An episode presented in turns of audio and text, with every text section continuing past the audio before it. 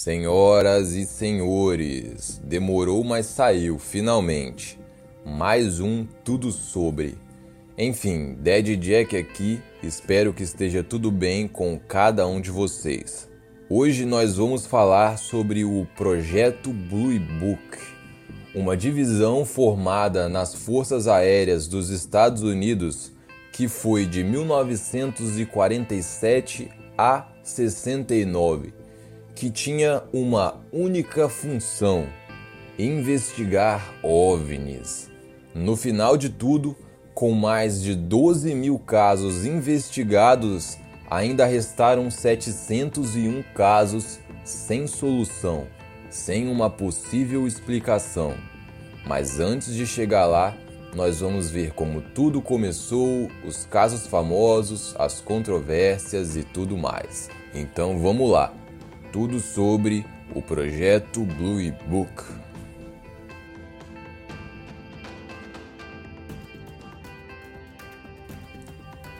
Então, agora vamos ver como tudo começou. É bem simples. Um projeto foi falhando e dando lugar a outro, até chegar no Blue Book. A Força Aérea dos Estados Unidos criou um grupo deu a ele o nome de Projeto Saigen. A única missão desse projeto era investigar OVNIs. Ponto. Mas na época, talvez por ser algo nunca feito antes e tal, tudo foi feito de forma meio instintiva. Eles não tinham um método científico e tal para fazer essas investigações. Esse projeto então não durou muitos anos, não deu muito certo. Mas o interessante foi o relatório final de tudo, que dizia que os OVNIs não eram obra da União Soviética e nem dos Estados Unidos, e provavelmente era realmente obra extraterrestre. O alto escalão da Força Aérea, insatisfeito com esse relatório, e também sem prova alguma disso que eles diziam nesse relatório, é... enfim, sem nenhum fruto bom de nenhuma investigação boa. O projeto foi encerrado de vez e veio um segundo. O projeto Grude já foi uma segunda tentativa e um protótipo do que viria a ser o Blue Book, digamos assim. Em 1945, 1946, a Força Aérea lá dos Estados Unidos estava muito insatisfeita com a falta de respostas para essa coisa de OVNI. Desde os aviadores mais simples até os de alto escalão que tinham tido experiências queriam é, respostas mesmo para essas coisas. E o medo deles não era só de alienígenas e tal.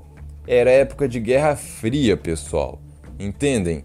Existiam muitas teorias conspiratórias sobre novas armas e aviões sendo construídos na União Soviética.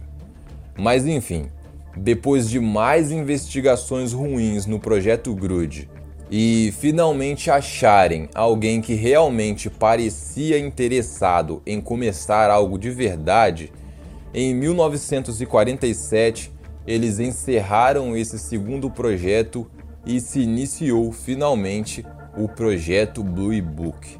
Eles já começaram bem, eles tinham um foco, um rumo e alguém com métodos de investigação agora. O projeto Blue Book tinha dois principais objetivos: analisar cientificamente esses relatos sobre OVNIs e determinar se OVNIs representavam alguma ameaça para o país.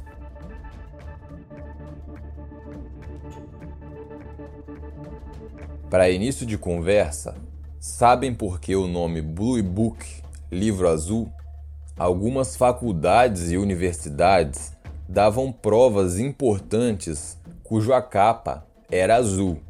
E as pessoas que fundaram esse projeto, segundo elas, né, tinham esse sentimento de que o estudo sobre OVNIs era tão importante quanto estudar para uma prova final.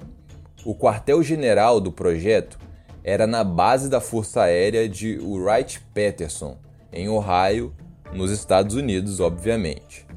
O primeiro líder do projeto era o Tenente Ruppelt, um experiente aviador de alto grau que tinha ganho seus status depois de participar da Segunda Guerra Mundial. Antes desse cara, qualquer luz ou coisa estranha no céu era chamada de disco voador. Foi ele o responsável por fixar o termo UFO, Unidentified Flying Object, ou para nós aqui do Brasil, OVNI, Objeto Voador Não Identificado. Segundo ele, esse era um termo mais neutro, mais exato, e eu concordo plenamente com ele nesse ponto. É, foi ele também o responsável por investigar talvez os dois maiores casos que aconteceram dentro da época do Blue Book: as luzes de Lubbock e os vários objetos voadores que apareceram nos radares de Washington em 1952. É, já tem um vídeo no canal falando sobre as luzes de Lubbock e mais pra frente eu também vou soltar o vídeo dessas luzes de Washington em 1952. Mas enfim, vamos continuar. Acontece que, exatamente em 1952, a coisa ficou feia houve um acúmulo de centenas de avistamentos relatados, esperando para serem investigados. E houve também uma série de detecções de OVNIs em vários radares, ao mesmo tempo em que pessoas avistaram OVNIs perto de um aeroporto em Washington. E olhem só, galera, no meio das testemunhas existiam duas importantes figuras políticas da época: um futuro senador e um cara que foi candidato à presidência dos Estados Unidos em 2008, John McCain. Vocês podem até pesquisar aí se quiserem, ele está vivo até hoje. Esse caso teve muita repercussão, mas muita mesmo. E tipo, é, isso fez com que OVNIs, os alienígenas, se tornassem o assunto mais falado dos Estados Unidos. Tipo, virou uma febre mesmo, entende? Era OVNI em jornal, revista, televisão, rádio. Os adultos iam para os bares para falar sobre OVNIs e as crianças nas escolas também falavam sobre OVNIs. E isso realmente criou um problema para os Estados Unidos. As ligações bobas começaram a sobrecarregar os canais de inteligência do país. A polícia tinha que ficar atendendo chamados idiotas. E foi aí que o governo tomou a iniciativa de começar a ridicularizar esse assunto. Sim, eu aposto que tu não sabia disso. Todo mundo fala por aí.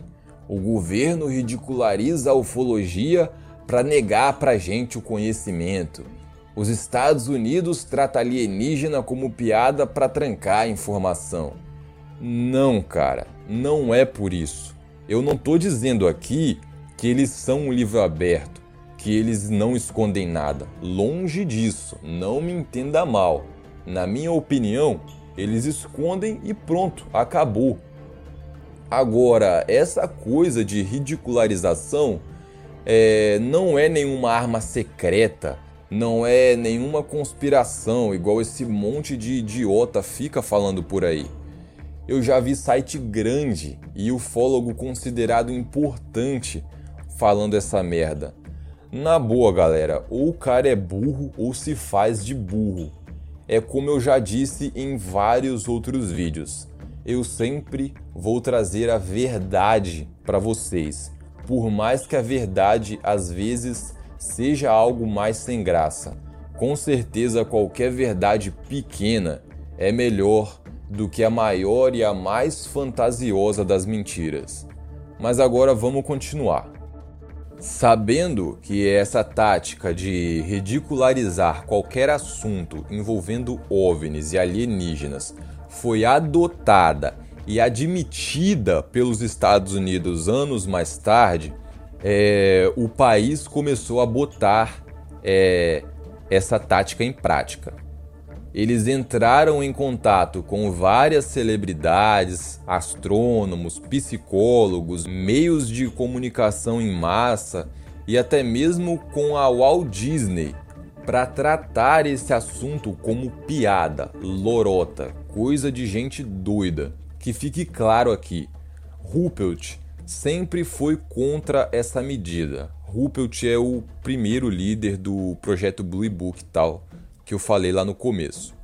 É, o cara que teve essa ideia de ridicularizar a coisa se chamava Robert Pennell, mas a coisa foi ficando cada vez pior. Em 1953, é, eles criaram um regulamento que proibia qualquer oficial da Força Aérea de falar sobre OVNIs com pessoas não autorizadas. A multa era de 10 mil dólares ou até dois anos de prisão. Em 1954, eles mudaram um pouco esse regulamento. O pessoal até poderia falar dos casos investigados do livro azul, mas só dos casos que foram resolvidos e que a explicação era algo normal. E olhem só que desgraça! Agora sim vocês podem começar a xingar o governo. O pessoal do projeto Blue Book foi ordenado a reduzir o número de casos sem explicação ao mínimo possível. Ou seja, se eles podiam dar uma explicação qualquer, que dessem. Para vocês terem ideia, nessa época, a porcentagem de casos sem explicação girava em torno de 20 a 30%. Depois dessa ordem, a porcentagem de casos sem explicação caiu para 0,4%. Ruppelt então, literalmente, como diria o capitão Nascimento, pediu para sair. Pelo que tudo indica, esse cara levava a coisa a sério. Quando ele saiu do projeto, foi substituído pelo capitão Charles Hardin, um homem que acreditava que qualquer um que falasse sobre OVNIs era doido. Então vocês já viram para onde isso tudo tá indo, né? Nessa época, o projeto Blue Book já tinha deixado de ser algo sério.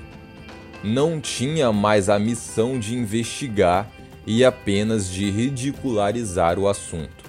Mas calma que só vai piorando. Em 1956, mais uma vez o líder foi trocado. Agora era o capitão George Gregory. Ele criou um método simples de reduzir os casos sem explicação.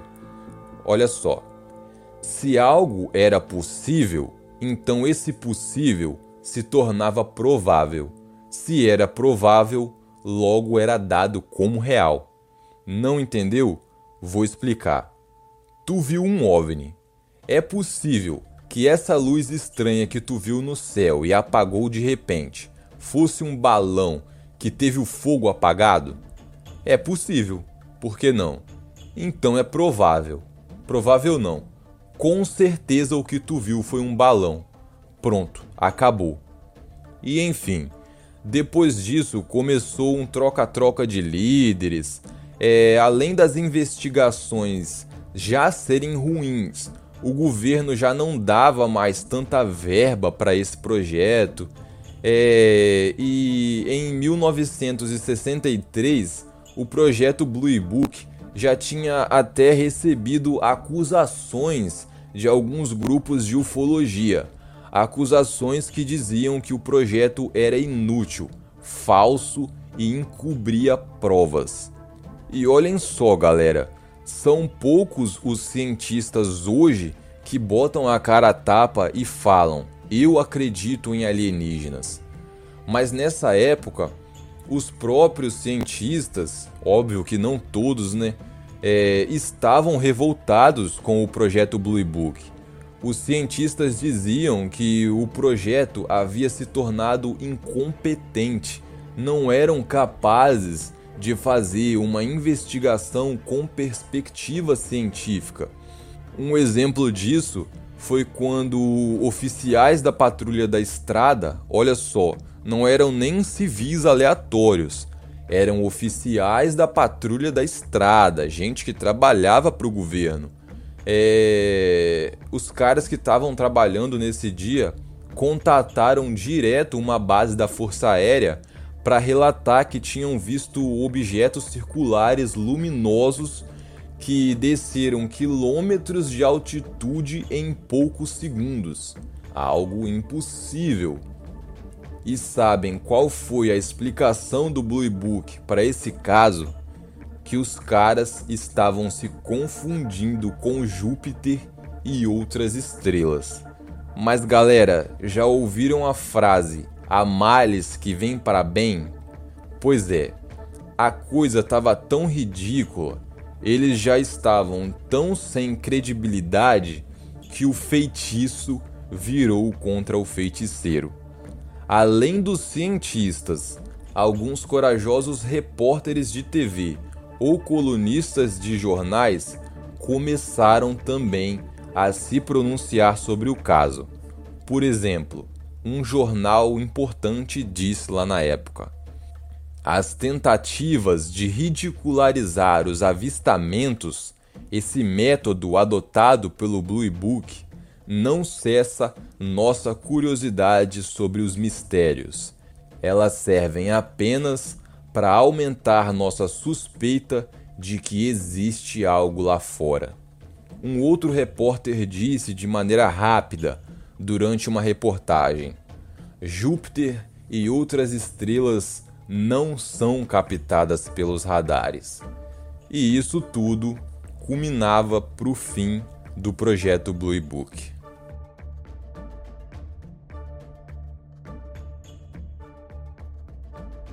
Enfim, depois de tantas críticas negativas, depois de tantas falhas, foi feita uma comissão.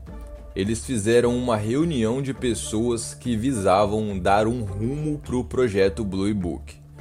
No final, ficou decidido que em toda sua existência, o projeto Blue Book não tinha descoberto nada extraordinário sobre OVNIs e que, embora ainda houvessem uma minoria de casos inexplicados, provavelmente continuar pesquisas e investigações em cima desses casos também não traria resultado algum.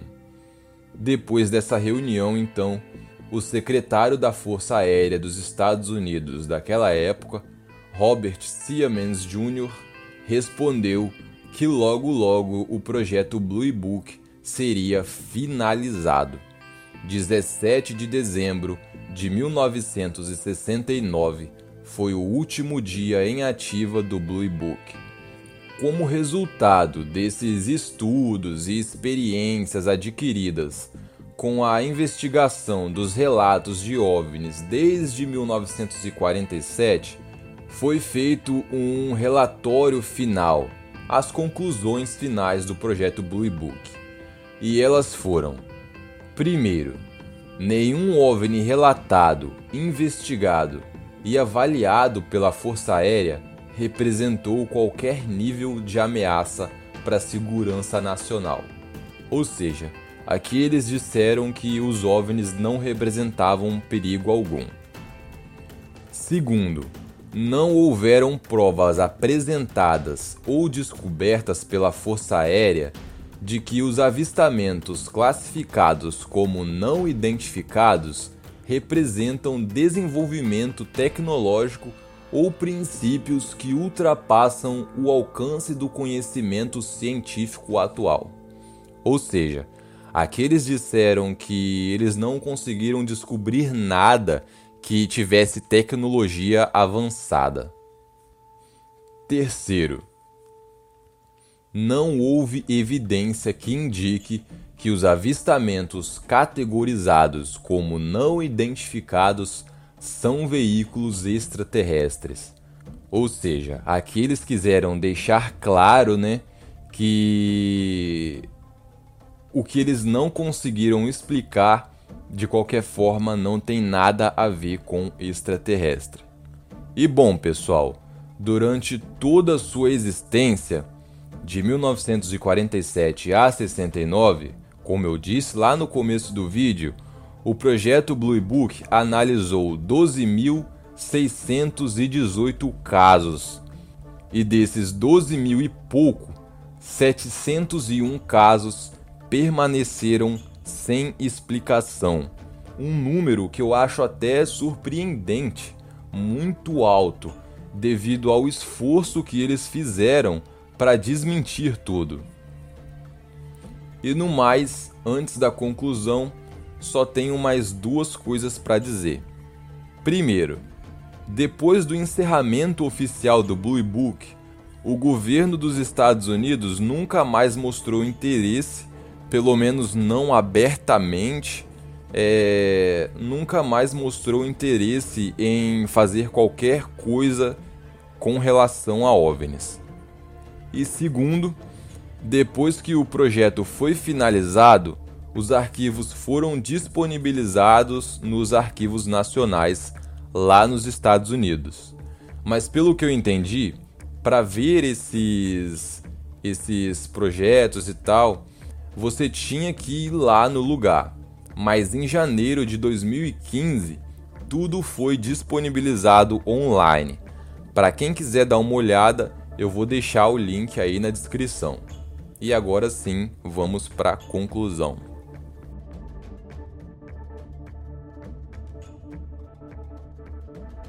Conclusão final. O projeto Blue Book foi algo que começou de uma forma de uma forma e com uma proposta legal de investigar OVNIs. Mas com o passar do tempo, as coisas saíram do controle do governo e eles com certeza tomaram medidas ruins, decisões ruins. Eles tentaram usar o Blue Book para ridicularizar o assunto e, na minha opinião, com certeza isso só serviu para deixar o assunto ainda mais em alta. Enfim, a partir disso, você tira suas próprias conclusões. Espero que cada um de vocês tenha gostado do vídeo e aprendido bastante. Não se esquece do like, se inscreve aí no canal e se tu quiser me dar uma moral, manda esse vídeo lá pro teu amigo ou amiga que também curte esse tipo de papo. Valeu então? Espero te ver aqui no próximo vídeo. Valeu, fui!